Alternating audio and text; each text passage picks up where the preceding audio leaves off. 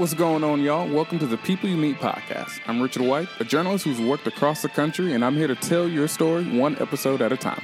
For episode 20, we meet a few teachers in the Oakland Unified School District protesting for higher wages, smaller class sizes, and more support staff. The protest started at Oakland Tech High School at 8 a.m., then moved in front of the district headquarters. To protect their identities, we only use their first names. So one of the teachers, we'll call her Shannon, tells me what brought her out to the protest. Unequal pay, we need better pay. We can't afford the cost of living. I was born and raised in Oakland. I'm a graduate of Oakland Tech, and I went back to teach at Oakland Tech, and I can barely afford to live here. Like, it's paycheck to paycheck. And so that's not fair. The we have to pay for all the materials that we need at school, papers, pencils, supplies. Kids ask me, "Can I borrow a pencil?" Because they can't. They don't have pencils. They come from low income families, and it's like I don't even have enough pencils to give all my students who need pencils. They can't even take notes on the materials that they need because they don't have the supplies. School doesn't have the supplies. And if I don't provide the supplies, then it, it just won't be there. Special ed, they're like over capped. I have several of my students who are being categorized incorrectly just so they can be placed with in a larger class size. And it's like, no, they need one on one treatment. There's literally a kid in my class right now who's on medication that makes her talk to herself in class and she has no support in the classroom with her. So it's not it's making the kids uncomfortable, she's not learning and I'm not doing her a service by passing her when she needs to be in a different program. So and then they're getting ready to cut girls sports because of lack of funding. If the Raiders didn't give Tech the money that they had, there would be no girls sports. So if it wasn't for them, like there would be no girls soccer, no girls baseball, and it's just like, what message are we sending to the children if we can the little bit of money that we do have can go to boys, but we're not going to split it. It's just crazy, and we're, I think we're sending the wrong message to students that we care about them, and we don't. Not when we're spending money on outside contractors who literally only have a job because we teach students. If we didn't teach students, there would be no need for these outside contractors. So how are you paying someone more money then you're paying the people who are allowing them to have a job. There wouldn't be a district if there were no students and there were no teachers. Rain or shine, Shannon came out to be an example for other generations. Oh yeah, no doubt. The there it's just like I'm a black woman. We come from a place where you have to fight in order to get what you want.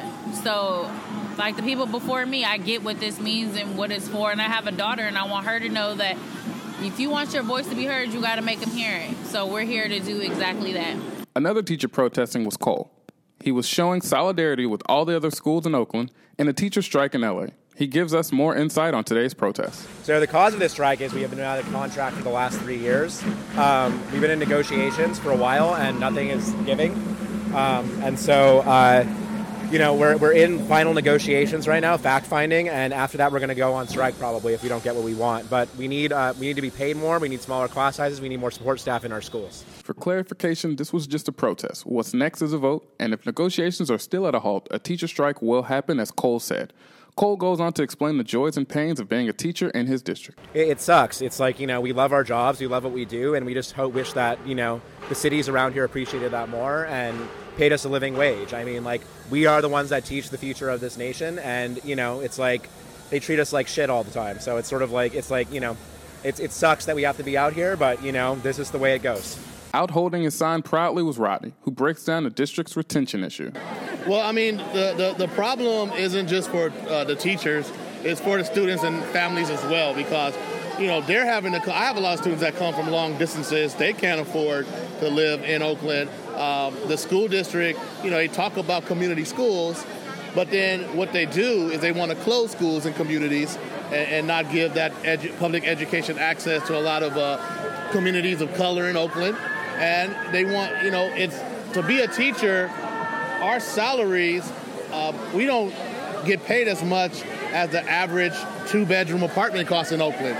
There is no way, you know, you can even think of being a teacher in Oakland and raising a family. That's why there's a constant churning in and out of new young teachers, you know, because they want the district just wants to have a teachers do a couple of years in the classroom and then move on to um, to better pastures.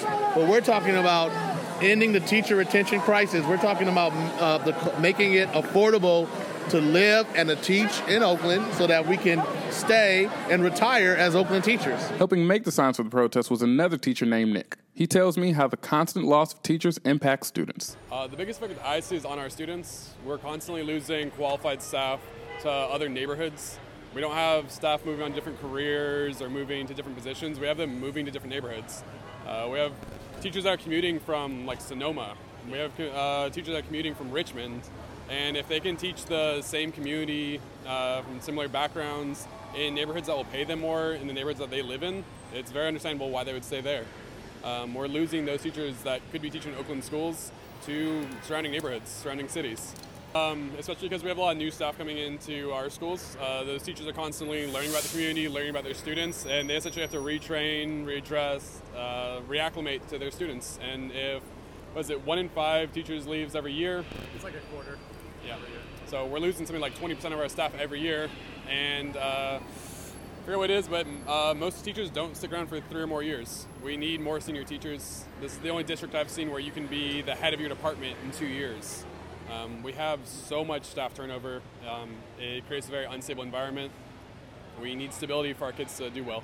Finally, Harley gets at underlying problems. Our students, you know, can't learn in this environment. Um, our teachers can't teach in this environment, and our community can't thrive in this environment. Um, you have to invest in truly public education if you want um, the benefits of public education. And this is not controversial, you know, rich neighborhoods know this.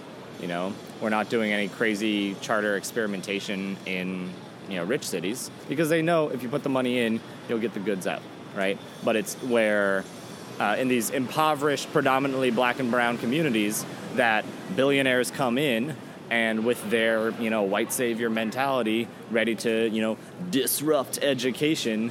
And really it is designed to profit them and their bottom line and uh, advance their sort of neoliberal logic of privatization and takeover um, that truly deprives communities of you know equitable you know well supported public education and so I'm especially speaking about the high concentration of charter schools in this district, as well as the sort of prevailing ideology that allows OUSD to spend millions of dollars more on like consultants than even the state average, right?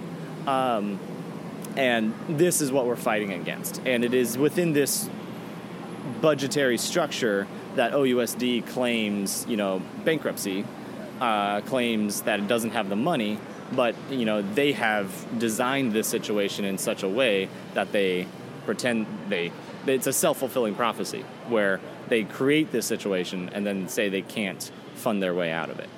And so we have to create our own crisis here shutting down schools um, you know talking to the press really acting up in order to force their hand Ladies and gentlemen, the teachers of the Oakland Unified School District. At last check, they'll be voting and are waiting on the fact finding period to end. I reached out to the school district headquarters, but no one returned my calls. There's video from the protest on our Facebook and YouTube page. Finally, I relocated to Oakland from Houston. There's a video of my journey on our YouTube and Facebook page. Our music is by Mark Henry Beats, and our image is by Evan White. Editorial oversight and production support is provided by Christina Servant Sani.